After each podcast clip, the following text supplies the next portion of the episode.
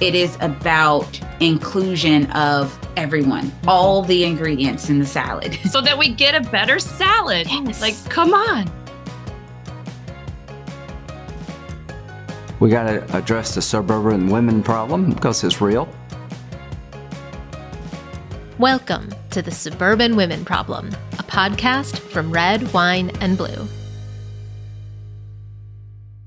Hi, everyone. Thanks for joining us. I'm Rachel Vindman. I'm Jasmine Clark. I'm Amanda Weinstein. And you're listening to the Suburban Women Problem. Across the country, we've seen lawmakers silenced, first with the three representatives in Tennessee, and now in Montana with Representative Zooey Zephyr. It's like Republicans want to silence anyone who isn't a straight, white, cisgender Christian. But, you know, diversity of this country is what makes us strong. So this week I talked to Liz Sohyeon Kleinrock about her work in anti-bias and DEI education. Liz also shared some things about the Asian American community as we go into May, which is Asian American and Pacific Islander Month. And before Liz, we'll hear from Amanda about her chat with Erika Marquardt, a high school student who helped plan a diversity event in her school. Erika is still in school, so she couldn't join us at our normal recording time, but Amanda met with her on Zoom a few days ago, and I can't wait to hear their conversation. So let's get into it. Should we start with what happened in Montana? Did they learn nothing from Tennessee? I mean, I think they're sort of incapable of learning anything. I mean, and I mean that that's accurate. True. Yeah. I mean, I think they're incapable of learning because it's a performance for a very limited number of people. Yeah, no, I get what you're saying. I think that um, I don't really care what everyone else thinks, um, as long as the people that they do care what they think are cheering them on. Exactly. And even though that's mm-hmm. a very yeah. small amount of people, um, that's who they're catering to right now, while everyone else is looking at them in horror, like, what are you doing? But in this case, it's actually very interesting because you know, in Tennessee, they voted to expel the three uh, or two of the three eventually. That's what happened based on a very flimsy argument that rules were broken and there was like a quote insurrection worse than January 6th, which we all know is ridiculous. But what happened in Montana wasn't even that. No, they just don't like her. It literally was just like, we don't like what she Mm-hmm. said. Mm-hmm. And so we're going to censor her, make it to where she cannot speak for the remainder of the year and make it to where her constituents no longer have full representation. Mm-hmm. I don't understand how this is not a violation of her First Amendment rights. I mean, this, this is literally what the First Amendment is all about. You cannot use the full force of the government to punish me because I said something you don't like. Like that's what the First Amendment is about. But in Montana, they were really blatant about banning Rep Zooey Zephyr from the Montana Chamber, not only for what she said, but also they kind of made it a little more clear Mhm. that they did it for who she is. Absolutely. Right, so she's the first openly trans state rep in Montana, and they don't want to hear her opinion because she's the first openly trans rep in the state of Montana. And they don't want to hear what she has to say about being trans. Not that her experience would have anything to bring to the table that they maybe can't bring to the table. I mean, but it was clear in Tennessee, they also expelled two of the reps for who they are. They just did it in a No, I, I mean absolutely. I think in Montana there was there was not even like the pretense of trying to. So I don't. I have a very lovely daughter, and I mean everything is fine. She is very very wonderful, but sometimes you know we have some impulse control issues because she's 12 and so things I mean, don't we all? I mean, Some more than others. So sometimes she will say or do things, and then she tries to walk it back with an excuse that, yeah, didn't really hold water because when you make the explanation or the excuse afterwards, it's a little hard just to like, you know, reverse engineer that.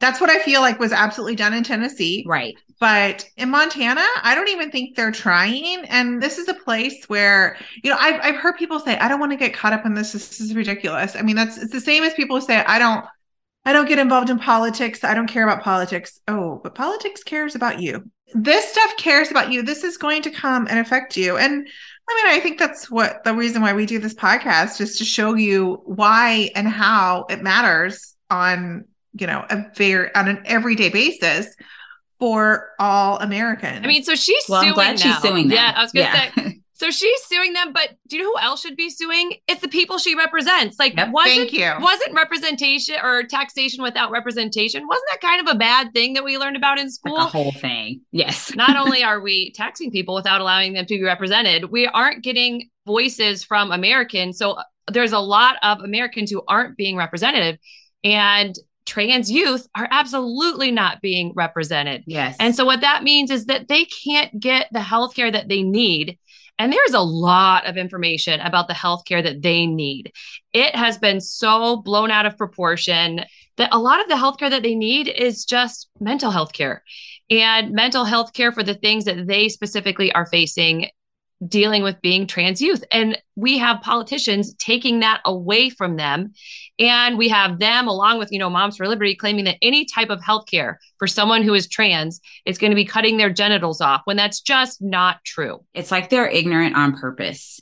I want to believe that they're ignorant and that they don't know that that's not true, but I- I really believe that they know that's not true, but they know that's what will, you mm. know, get people riled up. Yep. Absolutely. I mean, I think yeah, that's that's the playbook. Yeah. Because I mean, the overwhelming majority of transgender youth do not get things such as surgery. No. They just don't. I saw an estimate that it was like 200 in the nation that got Yeah. a In surgery. the whole country. And even Yeah. then, the surgery could involve breast implants, which we apparently I have no problem for minors as long as it's for, If there's this gender. Yeah. cisgender is fine. yes, but we do have a problem if they're trans. And I'm just going to take a moment here to define cisgender because for a long time I didn't know what it meant. So, no shame if you don't, but it just means that you identify as the gender to which you were born. So, um, my my nephew kept talking about it, and I thought it was like some word that he learned on TikTok that wasn't really a word. So I kind of thought that for a year, just to be totally honest with you, until I realized I heard someone else say it, and then I was like, oh, he's not making that up. I have had trolls on Twitter say that it is a made up word. And I was like, all words are made up. Well, all words, all, all words are actually made up. Like a tree is only a tree because I called called it that. But like you know, in other countries they call it something else. Yes. Like all words are made up, and this is the word we have made up to define this thing so that we can communicate with each other. Yes. And it's a scientific term. Like I can I can say with uh, certainty that cis and trans are very scientific terms. We use it in organic chemistry, we use it in molecular biology, we use it in cell biology. That's why I didn't know what Uh, it was. I use the the prefixes cis and trans for lots of different things. And so no, it is not just something that someone randomly made up. It does follow an actual like there is basis for this in science. So just want to throw that out there for those people who That's are just knowledge like, you just threw down. Yeah, my I'm I did not know that. I I learned something right now. Um, that that's very powerful. It, it I mean, it's obviously a scientific term in the you know biological world. I wonder why that's necessary. Oh, because it exists. because even though we don't talk about things, It- they it still exists. exist and happen. Exactly. And that's what's so hard in this moment of you have this generation that's pushing us, pushing our boundaries to talk about things we don't, we haven't experienced, we might not understand. Mm. They're teaching us. And for some people, that's just like a bridge too far. They can't handle the idea that their children are teaching them something new. And that reminds me, before we were talking, um, before we got on, we were talking about book bans, and my friend Brad Meltzer made a really powerful video. I don't, I saw it on Instagram. I guess Amanda apparently doesn't understand Instagram. Um, speaking of not understanding things, different things. I love Instagram. it's it's like this. You know, he made this very powerful video, but the gist of it was book bans throughout history are always about people trying to stay in power and they don't want you to have information. And his first was Uncle Tom's Cabin. And that was the first by Harriet Beecher Stowe, the first book to be banned and the first book to, you know, to come across this. In the United States, I assume there are other books banned in other countries, but um, you know, Yes. but it, you know, think about that just on a very basic level that that is where we are. All of these measures are really meant to not, you know, foster communication and talking and learning, but just to keep people in the dark. I think that Gen Z and just the younger you know, generations are scaring the pants off of older people. Yeah. They feel like they can't keep up. I keep seeing these like proposals of how we can stop Gen Z from participating in our elections. And, you know, there are things like, oh, we need to raise the voting age to 21 and reinstitute the draft. What? I'm seeing things like, hey, let's, uh, you know, ban children from being able to use social media. And while I understand the gist of that, I think the underlying motive is this is how they are getting their messages out Mhm. and they are so effective at it. So we need to slow this down. Mhm. And I think that they just underestimate just how driven younger people are to get their message out and to get things done. And the more you try to stop them, the more you try to ban things, the more you try to undermine them, not only do you lose them, as far as them now seeing you as being on the opposite side of you know the things that they care about you also lose them because they're leaving you in the dust because they're going to figure it out on their own A 100 Mhm, And there's like a mhm. constant strategy from the right to co-parent with everyone. yes. Like if they don't Oh want gosh. their kid on social media, you don't have to buy your kid a phone and Yep. you don't have to buy them an iPad. You don't even have to give them internet. Like this is quite easy if you don't want your own child not on social media. But I kind of think it should be my choice as a parent whether or not my child is on social media and if that's healthy for my child. And there are a lot there are some bad things about social media. We know this. There are also some great things. It's a great way for trans youth to find other kids who are trans because if you're the only trans kid in your school, you can't connect with someone else at school about being trans. You need social media or another way to connect with other kids. And they're taking that away from a lot of kids. along with the books yeah so you don't have the books you don't have a way to connect like ugh. Books, social media, whether or not you can seek out mental health care if your kid is trans. All of this has gone so far, and I hope we can see it as extreme. But as an example of how far it's gone, in Ohio, they were debating about whether or not trans kids should be get this should even get gender affirming care, which includes things like mental health care. And they they went up there to say that all of the non-Christian reps, like my husband, were had quote demons. They actually said if you support this type of gender affirming care for parents who want to choose this for their children with their doctors, right? Then it must be that you are like have a demon spirit guiding you to this decision. Demons. Okay, boomer. people are weird i swear Very people are so weird. weird like that's not that is weaponizing christianity number Mhm. one and i cannot stand when people do that because as a christian i just find it uh, so unnerving that people use it to do the exact opposite of what it is meant to do Right? like it is not supposed to be a religion of hate, but that is how they use it. And so that is what it's become. And I hear so many people now just Mhm. associating Christianity with hate and with hate groups. And it really does bother me, but I, I completely understand where they're coming from because I cannot deny that that's how it is being used in the mainstream. I, I will not say mainstream, but the extremists who have a platform and are able to get their message out to a large swath of people. It, oh, it gets under my skin so much because it's not what Christianity is supposed to be about. And literally, like we are, you cannot go around calling everyone who doesn't agree with us demons. Um, I do think there's some evil people out there, but trust me, they're not the people who are trying to make sure that children are cared for however they need to be cared for.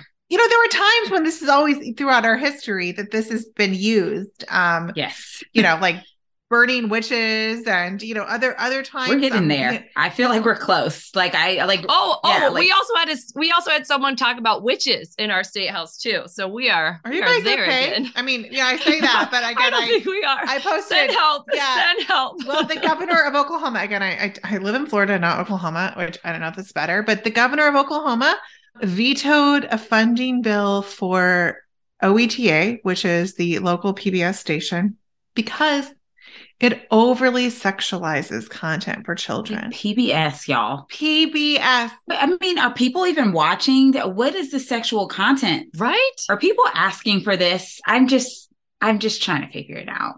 Absolutely. And I think now is a good time uh, for Amanda to to listen to your conversation with Erika about her school's diversity program. Like I mentioned earlier, she couldn't join us at her normal recording time because she needs to be in school. Um, she's a high school student, and all of us moms really appreciate her commitment to attending class. but I am excited to hear about her school's DEI program and why that was so important to Erika and her classmates. Our troublemaker today is a high school student who helped create and run an event at her school called the Many Cultures One Bison Unity Summit. Erika Marquardt, thanks for joining me today. Thank you. I'm excited to join you too. This is so fun. So, we love having our young people on and we love hearing what you have to say. And we know you guys have so much to say. So, I'd love to hear more about Many Cultures One Bison. What is that event all about? It's a program that promotes diversity and inclusivity at Beachwood High School. And it was brought back actually. We had it back in 2017, I think, when there was some conflicts at our school. And we brought it back recently to like reboost the school morale. And it's been working really well, I thought. In the assembly, we had a bunch of different speakers who would talk about topics like you know diversity. There was one a neurodiversity speaker um, asian american diversity too. There was also self humility there was a lot of different speakers with a variety of topics. We talked a lot about problems at our school personal stuff it was really interesting because you got to talk to a lot of people that you wouldn't normally talk to, and the rooms were randomly assigned. That's awesome. So I love that it was organized by students like yourself. And why was it important to plan a diversity event? And why is it important for students to help with the planning? So it's important for students to help with the planning because otherwise the teachers might not know what like like they know a lot obviously but they don't have like sort of the inside scoop that a lot of students do. So mm-hmm.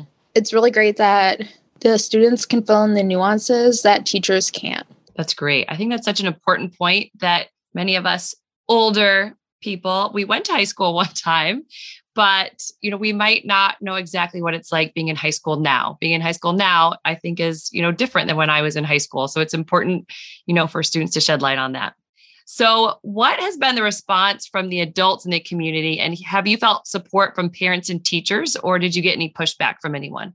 So, I did get a couple of comments from teachers about how, like, we're taking another day to like miss learning or miss like content that, you know, we should be learning for like the AP test. A lot of the parents were calling their kids out of school saying that they didn't have to come that day because it wasn't like learning. But other than that, like this teachers who were part of the program were really, really encouraging and inspiring, and they were all great. Wow. So they didn't think this was learning. So why do you think why do you think that this is learning and could be part of their learning? I think it should be part of everybody's learning as we are all humans and we all live on this planet together and we should all like know about each other and we should all be taught about diversity because we're all so different and diverse human beings. Yeah, that's a good point. And it probably makes it a lot easier just to be at school and be in the classrooms when you can find more commonality with people around you and kind of respect the diversity that is in that classroom. Exactly. Yeah. So there's an analogy I read about America being a salad bowl as opposed to a melting pot, where a melting pot implies that we're all kind of assimilating and becoming the same. Whereas with a salad bowl, we can celebrate our differences and how we all bring something special to the table. So, what are your thoughts about how schools can celebrate differences while still feeling united? I think it's really easy to talk about diversity and to want diversity to become a part of your school district and your community, but it's really hard to put that like thought into action and that talk into action. We have a lot of different groups at Beachwood High School. Like we have the Asian Affinity Group, we have the GSA. What's the GSA? So the GSA is the Gender Sexuality Alliance. Mm. I think we have for African Americans, we have an affinity group. They're about educating people who aren't a part of those groups how they would like us to like address a lot of like taboo topics. Mm. I think Yeah, I think that's important. I think a lot of adults think you guys can't talk about these issues, but it seems like you're telling us that you can. Yeah, we can. And also it brings a sense of belonging amongst these groups that they're not alone that you know there's people like them out there and i think that's really important that's important nobody wants to feel alone. So, most of our listeners are suburban women. So, a lot of moms of students just like you. So, how can all of us moms and parents support diversity in our kids' schools? So, I think maybe like at home, I think education is the most important part because I go to school every day. And so I see a lot of kids who are really ignorant. And i think i'm like thinking where are these kids parents and why aren't why weren't they told this? Like what are they doing? Like yeah that's a good point. We should be having these conversations at home not just schools. Exactly. And i think that's very important because then if you have these if you start these conversations at home with people that your kids know and trust then it's really e- it's a lot easier for us to have them in school. I agree. Well erika thank you so much for joining us today Oh my God. Thank you. I had so much fun. Thank you. Erika, you were great. I think my favorite part was the part where she was like, why is the only time you're having this conversation at school? Yes. Like I that just like really stood out to me. I'm like, yeah, come on, parents. Like, yes, these kids not only should be having these conversations at home, but they want to have these conversations at home. Mm-hmm. Yes, I think that's the important thing. It's it's cheesy to say in the United States that we're we're stronger because of our differences. But the reality is anywhere that I have been, that's something that people do talk about about the United States. When I lived in Israel, particularly when I worked in the Palestinian territories, there were so many people who maybe didn't agree with us politically, let me say that delicately, but they all wanted to come to the United States, which really boggled my mind. Like, why do you want to go there if you don't like us? But it was the opportunity. It was also that they wouldn't be so different because there were people from all over. Yeah. My husband is, my daughter's a first generation American in his family to be born in the United States.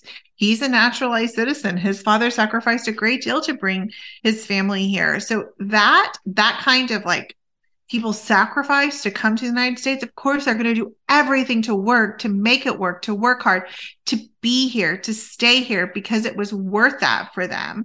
And I think that's something we should celebrate in terms of like, hey, let's listen to the stories. Let's see why it's special to them. And hey, and here's me who my family's lived in the United States for many different generations why it's special to me also. Right. Um because it, it's it's special to me in a different way but that's the diversity.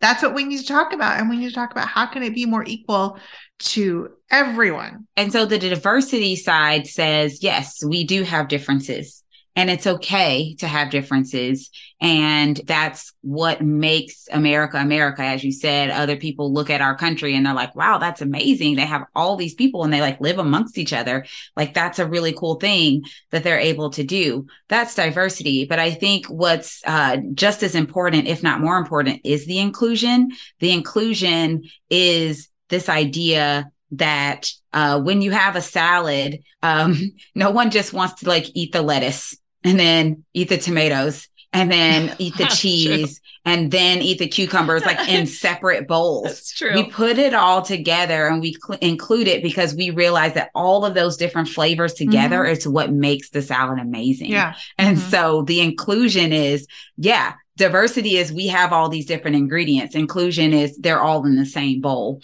mm-hmm. and they're all doing their part in the bowl. And we accept and love each part of the salad in the bowl together. Oh, that's such a good point. So, going with the food, I took my students on a walking tour of Akron. And one of the things that they said that they wished Akron had more of is, and this is coming from uh, a white student saying, I wish we had more ethnic grocery stores and more ethnic restaurants, and we had more diversity in downtown so that we had all of these different things to do. And, you know, hamburgers might be your favorite food, but you probably aren't going to eat them every day. And so it was interesting to hear students be like, no, I mean, no, don't do that. But to hear students say, like, I like the diversity. It makes your city like more interesting and cool. And we want that. And we want more of that. Yes, I love that. Okay. Well, now we're going to take a quick break. And when we come back, we'll have my interview with Liz Sohyeon Kleinrock.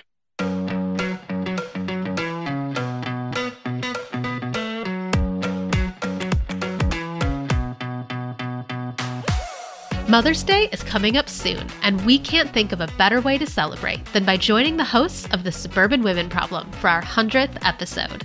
The virtual event will feature Heather Cox Richardson to discuss the history of moms in politics and the power of suburban women. Tickets are limited, so make sure you get one soon for yourself and for a mom in your life. You can find more info and buy your ticket by clicking the link in the show notes. And if you follow Red Wine and Blue on social media, you might have noticed that this week we're featuring the work of our Ohio organizers. They've been working hard to protect reproductive rights in their state, collecting thousands of signatures to get a constitutional amendment on the ballot in November. If you'd like to support their efforts, please visit restorerowOhio.com.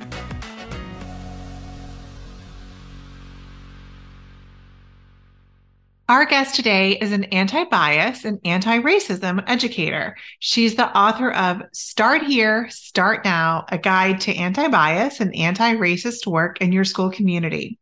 Liz Sohyeon Kleinrock, thank you so much for joining me on the Suburban Women Problem. Thank you so much for having me. It's an honor to be here. Well, I've had fun going through your book. I mean, and I've I've learned so much.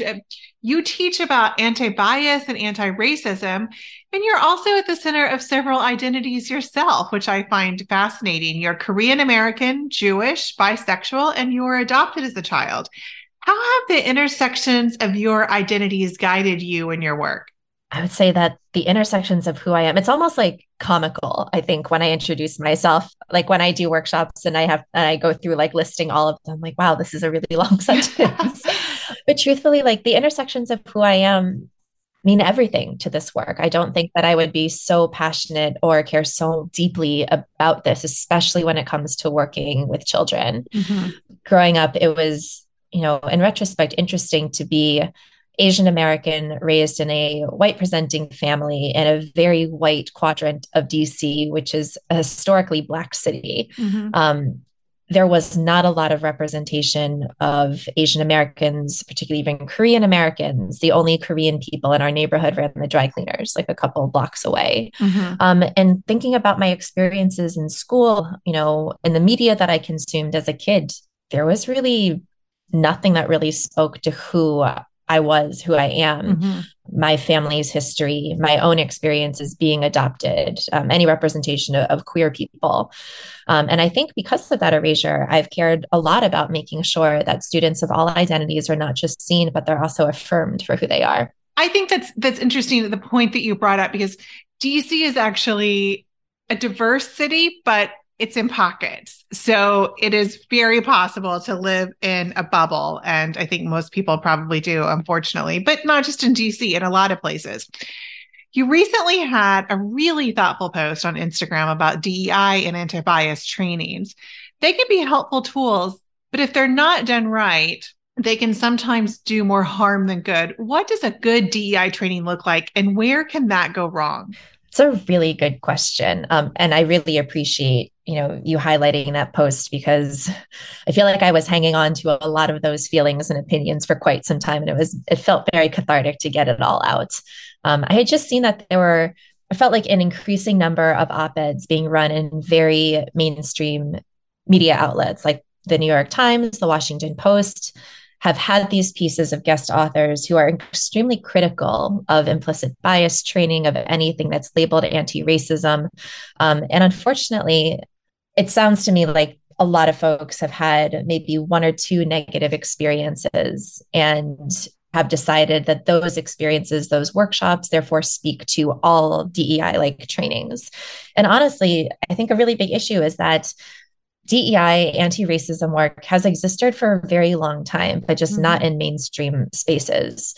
And so looking at the protest that came out of the spring and summer of 2020 and then schools and companies and organizations doing this mad dash to try to change their systems and to get people educated and expecting that in two years we're supposed to undo literally hundreds if not thousands of years of colorism anti-blackness anti-semitism like all of these different forms of oppression we have to be realistic i think yeah first. i don't mean to laugh but i mean it's the idea that it's possible is preposterous um, right Yeah, yeah. No, I agree. Yeah. And then literally, I've gotten feedback after, like, let's say I get hired by a school or a company to do a one hour session. One offs are never my favorite. So I'd say, like, first of all, that's one red flag that we can look out for. If we are dedicating 60 minutes to this enormous topic and expecting to see these really large cultural shifts, mm-hmm. And I've gotten feedback from folks after, let's say I do a 60 minute session, and people actually say things like, well, I was expecting to get farther along in dismantling racism after this. So now, as a disclaimer, I have to actually say that at the beginning. You know, we're here to really only scratch the tip of the iceberg. That for some people, we're along different places in their own journeys. This work is going to look really different for everybody. But I mm-hmm. think people often really want fast fixes to problems that really require a lot of intention and a lot of thought. And you know there's the personal interrogation piece. We look at the larger systems that we're in. We examine our roles the way we communicate the relationships we hold with other people. That takes a lot of time.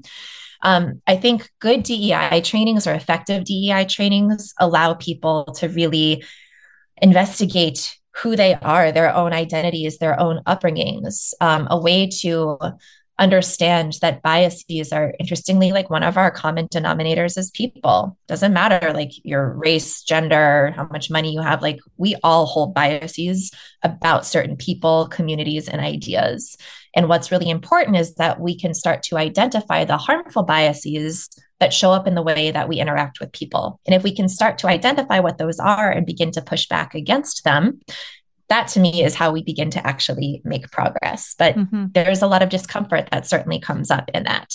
I do think that some people, and rightfully so, like I very much used to be in a space where my main dominating emotion was rage when it came to this work. And it's very easy to understand why a lot of people operate from that place. I've also found that when I'm just operating from a place of anger, that I'm not being as mindful when it comes to potentially shaming people if you are really trying to build capacity for this movement to ensure that it's not just a one off, to ensure that we're not just solo people in our communities, but we're just trying to bring as many folks along with us as possible. That does require delivering information in a certain kind of way. And I understand tone policing, I understand gaslighting, of course. And it's also a decision that I'm going to make that maybe some of my colleagues don't agree with. But if I am intentionally causing feelings of shame in people who are participating, mm-hmm. I don't really know what kind of outcome that's going to have. I can definitely predict that there would be a lot more resistance. That when people hear fixed statements like, well, if people are just inherently racist, then why am I even going to bother doing any of this work if there's nothing that I can do about it? There are always things that we can do about it. Um, I also think that using myself as an example, really modeling what that whole learning and unlearning process looks like, the mistakes that I've made and what I've been able to learn and do better from them. Um, I even think that when we when we use the term expert, there is some sort of like fixedness in that. That if you are an expert in something, then you don't have this additional space to make mistakes. You just know everything that's out there. And that's really not the case at all. I'm constantly being, you know, educated by friends, from colleagues, even people I don't know through different forms of media and the way that I might intellectualize different types of information. But it's very much a lifelong journey nothing that you're going to be able to completely eradicate in 60 minutes or, you know, two or three yeah. hours. I mean, because there's a lot of homework that needs to take place uh, with us as individuals and, and it's not quick homework. Um, I think it's it takes time to sort of sort out your feelings and then go forward from there. So it's definitely, you know, a long process. Well, May is AAPI Heritage Month. AAPI means Asian American and Pacific Islander. And although holidays like AAPI, Black History Month, or Women's History Month can feel performative or inadequate, like shouldn't we be celebrating women and people of color, you know, all the time? It's a good opportunity to pause and listen to those voices. So, what are some biases that the Asian American community has to deal with that we should all be more aware of? You know, when I talk to students, um, one thing that tends to come up is them observing that a lot of the work around anti racism and racial justice exists along this black white binary, especially mm-hmm. in the mm-hmm. United States. Yeah. That people who are Asian or Indigenous or Latinx tend to get overlooked. It just seems like it's something that happens between the Black community and the white community. Yeah. And there's so many nuances. Um, it's very much this spectrum. And we have to make sure that we are being actually inclusive when we're talking about anti racist work. you know, there are a lot of different biases and stereotypes of the Asian American community. Um, one, I think, is viewing all of us as this monolithic group when there are almost 50 different countries within Asia, which means yeah. that there are over fi- almost 50 countries from people within the Asian diaspora living in the United States. Mm-hmm. On top of that, Pacific Islander history, heritage, experiences are very different than those of people from different regions of Asia. So I think first it's also unfair that they get lumped in. Like they deserve their own platform, they deserve their own recognition um, because they often get overshadowed. Mm-hmm. Um, another thing that we see a lot here in the States is that whole model minority myth. Um, this idea that was actually coined by a white sociologist out of Berkeley, um, who said that Asians are the ideal immigrant or minority group. Look how hardworking, look how industrious they are. And unfortunately, this myth, while it seems to be positive, is actually incredibly hurtful in so many ways. Mm-hmm. Um, one, it absolutely creates a wedge between the Asian and the Black communities in the United States. It's definitely used to be weaponized against Black folks, pitting their experiences up against those of Asian Americans mm-hmm. and saying, why can't you succeed in the way that this other um, ethnic or racial subgroup has? Um, we also see the complete erasure of the challenges of the discrimination that Asians and Asian Americans have faced, looking at how the first people to be considered quote unquote illegal immigrants were Asians in the United States. It ignores the fact that Asian Americans have long been denied civil rights, that we gained the right to vote after Black Americans, after women in the United States. And a lot of that history tends to get looked past because of this assumption that Asians are just inherently successful, hardworking, that we just keep our heads down, that we don't cause a fuss. It's really dehumanizing. Um, but I think in the way that sometimes these stereotypes are leveraged in ways that seem like compliments are very backhanded compliments, we have to also zoom out and take a look at what those stereotypes do to our relationships with other people and other communities in this country. Yeah. So, on that note, actually, there are many, uh, uh I'm sure, but could you share one amazing AAPI historical figure that we all should know more about? Sure. I know Yuri Kochiyama gets a lot more recognition these days, which is amazing. Um, I would also want to highlight Grace Lee Boggs, who was another Asian American activist, um, did most of her work in Detroit. Um, and she was absolutely incredible at combining forces like with her husband who is an african american man and i believe that the two of them really created some incredible community partnerships really trying to bridge gaps between the Asian American and the Black community in their city. Mm. And I think that kind of just goes to show also that when we learn about activism in different civil rights movements, it's still very much presented like communities existed in isolation and really only went hard for themselves. Mm-hmm. But in actuality, there have been so many people who have had really amazing legacies in their activism that highlighted intersectionality and trying to bridge um, you know these connections between groups instead of just viewing people as existing in silos yeah definitely you've written a lot about allies advocates and bystanders which i love um, could you tell our listeners more about those concepts and how they can become agents of change in their communities it's a great question. And I love talking about this, especially with students.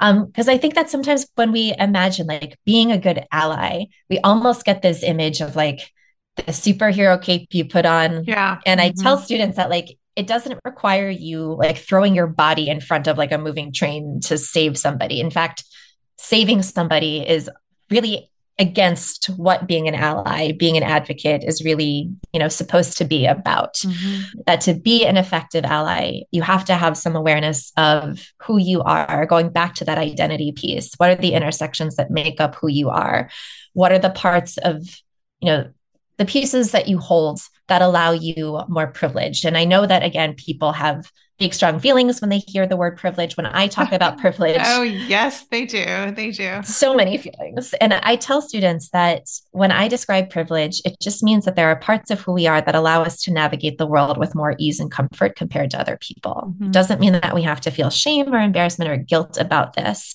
But when you realize that you have this access or these resources, what's really important is what you do with them. How do you actually spend them? One of the most impactful stories that I have of somebody being a good ally to me is I found myself at this Jewish celebration knowing that as a Korean person that I do not look like what a lot of people imagine when I think about Jewish people. Um, and I was on the receiving end of some very uncomfortable questions from another guest there. And a friend of mine um, who was standing nearby at some point in the conversation just leaned over and said, like, hey, are you good? Mm. It took two seconds for her to say that. But in that moment, I knew she was aware of the situation.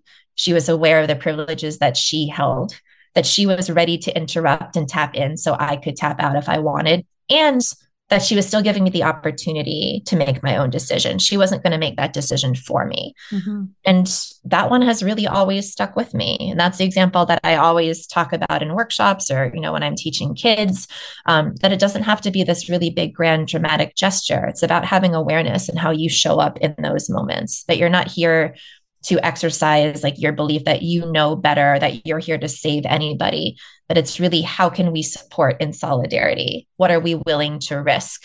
Um, how are we willing to work in partnership, not for people, but with other people? I love it. And what about advocates and bystanders? Could you explain those a little bit? Sure. So when I think about advocacy, it's people who are using their voices or acting in a particular way to advocate for the maximization of benefit for other people and to minimize harm. Mm-hmm. And that can be applied across any identity, any topic, but something that's very deeply rooted in action. And when it comes to bystanders, you know, we can look at historical examples. We can look at the things that happen day to day in our social circles or, you know, online or in our schools. But when you witness harm happening, what do you do? Mm-hmm. It's so easy to do or say the right thing when cued to do it. But when those moments come up, when you're not expecting it, how do we show up? Yeah. And often that's a lot of the practice that I like to do when I facilitate workshops.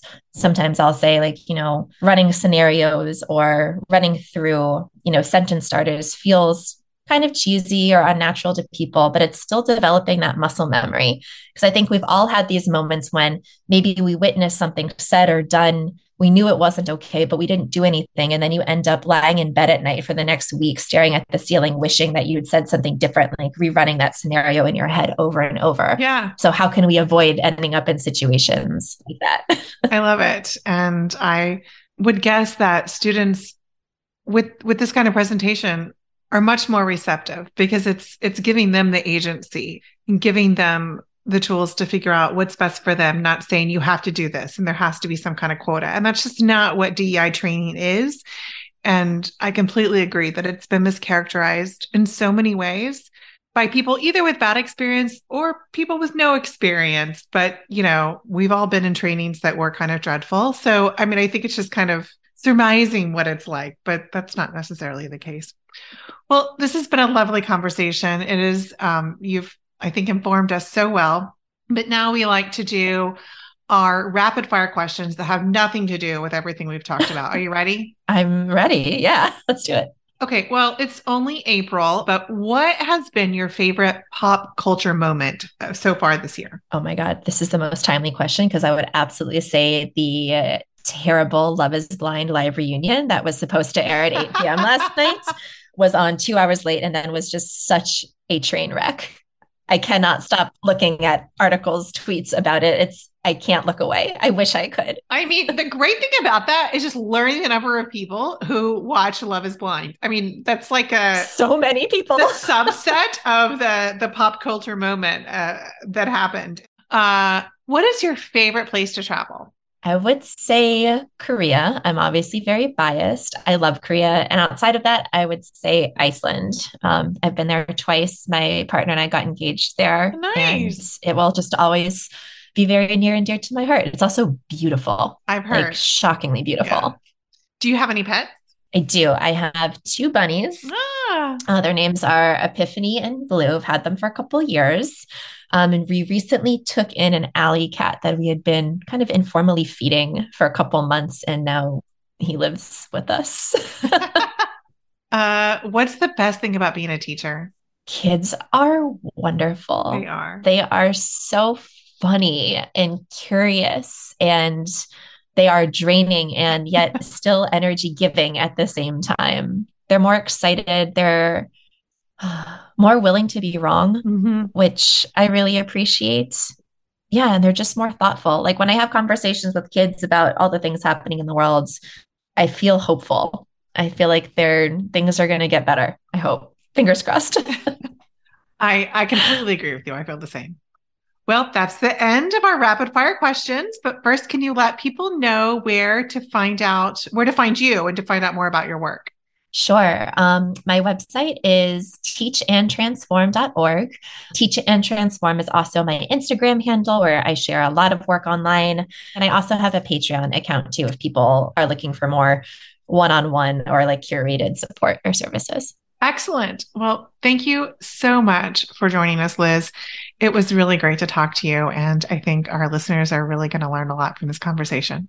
Thank you so much, Rachel. It's been lovely talking to you. Thanks for having me.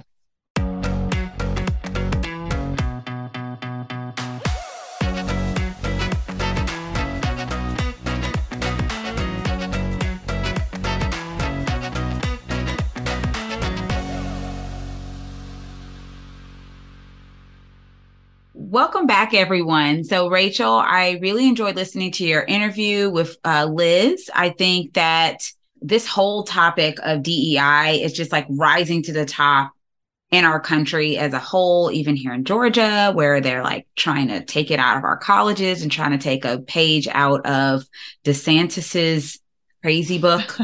I, I, just thought it was interesting about how, uh, you know, companies are like, oh, if you're going to teach this DEI, then you are going to be able to completely dismantle all of the racism that ever existed yeah, in this one like hour, hour, DEI mm-hmm. training that I'm like, you know, because that's what you're yeah. able to do, yeah. right?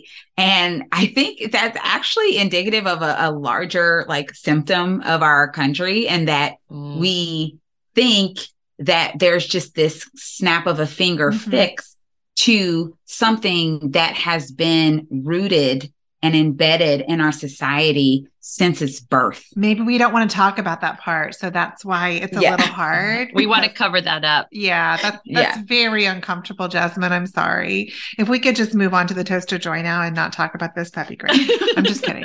Um, no, but you're right. That that's the point. Is it's it takes work. And I mean, that might be an initial step. And I can say as someone who kind of went through that on my own without like a maybe a different um something a, a, different spark a different thing that motivated me to kind of go down that road. It was it was several things.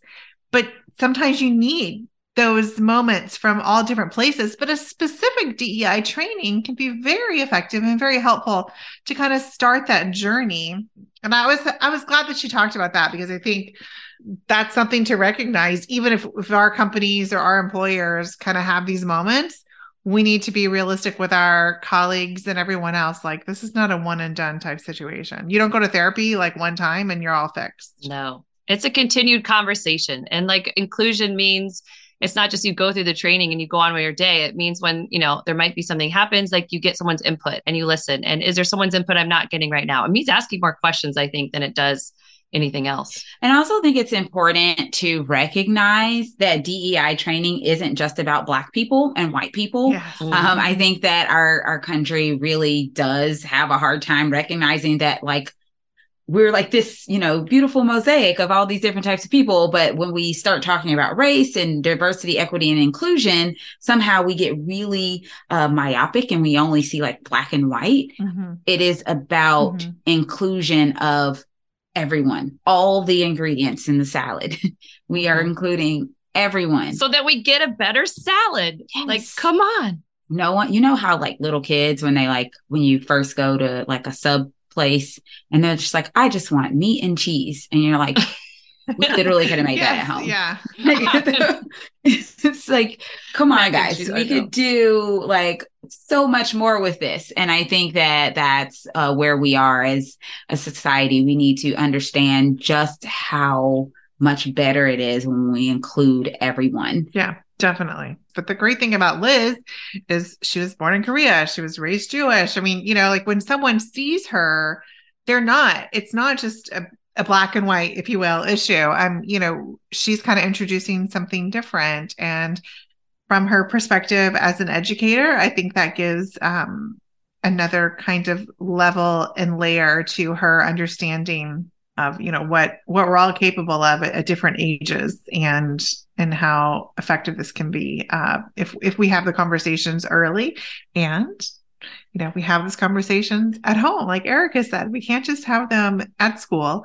We can't just have them at work. It has to be more of who we are all the time and, and accepting it. And then you know, it'll be commonplace. And I truly believe that it will be one day that we will get to that point. But we're at this inflection point right now that's pretty hard and painful. Definitely. And it's okay to admit that it's hard right now, but I think we, we keep going for the greater good and, and it will pay off. But we have to fight to be able to keep going. Because right now, the fight Yeah, is no, you're right. should we even talk about hmm diversity, equity, or inclusion at all? hmm And your funding is dependent on if you're willing to give up Mhm. talking about diversity, equity, and inclusion. So I do think that as a country, we have to be very mindful Yeah. that we can't stop talking about it and we can't let these threats um, take us to the to the point where you know I use my ball analogy. We got to keep pushing the ball up the hill. We cannot take our hands off the ball, or it's going to roll back on us. Yeah. So Sisyphus. I mean,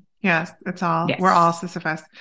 Well, on that note of that we're all going to be doing the same thing every day for the rest of our lives, we would like to end on something happy. So, Amanda, what is your toast to joy this week? So my toast to joy is we had Connie Schultz over at our house, who's been on the podcast before, but we had her over at our house also because we had a big fundraiser for Sherrod Brown, who is running for reelection for the Senate. And I know I have given some points to Michigan lately on the podcast, and I'm here to give some points to Ohio because when we look at the model that Michigan is doing right now, when they are looking at how do we protect workers' rights and civil rights, and those two things are actually not at odds. Those two things go together very well. To me, Sherrod Brown is like the like original workers' rights and civil rights, and they go together. And he has been fighting for Mhm. this for decades for Ohioans. So it's just really impressive to kind of uh, to get to hear him and invite him to our house. He's amazing, and just to hear how we've had this model all along. And I don't know what happened, but I'm glad to see Michigan and other places starting to see like, hey, we can fight for workers and we can fight for civil rights and we can be true progressives and fight for our economy at the same time. They aren't in opposition. And so my toast of joy is to Sherrod and his reelection to the Senate. You're here. Jasmine, what is your toast of joy? So I was trying to decide what my toast to joy was going to be. Um, and I think I am going to toast to being out in the community um, and finally some good weather so that I could do that. And so this weekend, I had the opportunity to first lead our Lilburn Democrats meeting that we have on um, the last Saturday of every month. But then after that, I went to a plant sale. And then we had this cool event called the Taste of Lilburn, which was like all the little restaurants and, you know, in our community. And it was the first one. And they actually held it at my church, um, on the grounds of my church. Um, but it was really cool. So many people came, so much good food to choose from, and like some restaurants that I'm like, oh, I didn't even know we had this in our area it was just a great weekend. And i'm just honestly it's been raining so much that the fact that we got a day where like the sun was shining it wasn't super hot and there was stuff to do everything just kind of worked out uh, perfect. Because you know in the famous words of OutKast you can plan a pretty picnic but you can't predict the weather. Um this actually worked out very well That is so fun. We have a similar like Taste of Hudson. We haven't done it a couple, I guess since before the pandemic. And it is so great because the whole community comes out and you never know who you're going to see. And Yep. it's like those unplanned meetings that I love. So fun. i know jada was like mom walk faster so people can stop calling your name i was like I was like, oh, this is good. I'm, you know, people see me out in the community. And she's like, I know, but I'm ready to go home. okay, kind of fair, but also. Yeah. All right, Rachel, what's your toast to joy this week?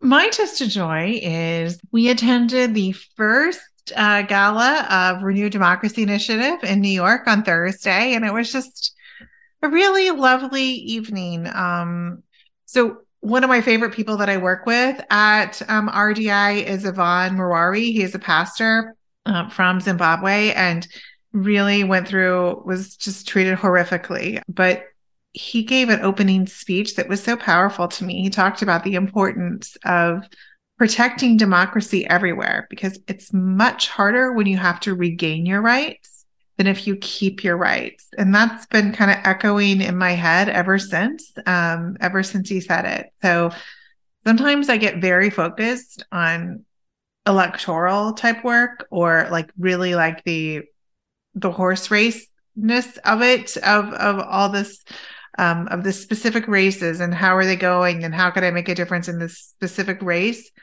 but and not taking like the you know the thirty five thousand foot view of like this is all for one purpose and that's so that we have democracy. So it is very important that we all support efforts and we all um, you know are are supportive of people in other countries even though we feel very weighed down by the work that we have to do in our country and what we have to do that we recognize um, other people are really struggling also and, and we have to make sure that we are protecting democracy both here and abroad because um, it, it's a lot of work to do. And as we can see the forces against it um, it can turn pretty quickly, uh, even in the United States. So you can imagine how quickly it can turn in places that ha- don't have such a strong democracy and a long-standing democracy. So everyone can be. You never know. I mean, you know, we're just a, a generation away from from losing so many things. So we have to keep working at it. So um, that's my toast of joy. And we really appreciate all of you joining us today. If you haven't bought your ticket yet for our 100th episode event, be sure to do so soon. We are so excited to meet our listeners and celebrate 100 episodes with our special guest, Heather Cox Richardson. The link to purchase tickets is in the show notes. Thanks again for listening, and we'll see you again next week on another episode of the Suburban Women Problem. The Suburban Women Problem was created by Red, Wine, and Blue. Our producer and editor is Amy Thorstensen, and our project manager is Lindsay Quist. Videos by Abigail Martin and Ashley Hufford. For more information about upcoming events and trainings, or to learn more about Red Wine and Blue, follow us on social media or at www.redwine.blue.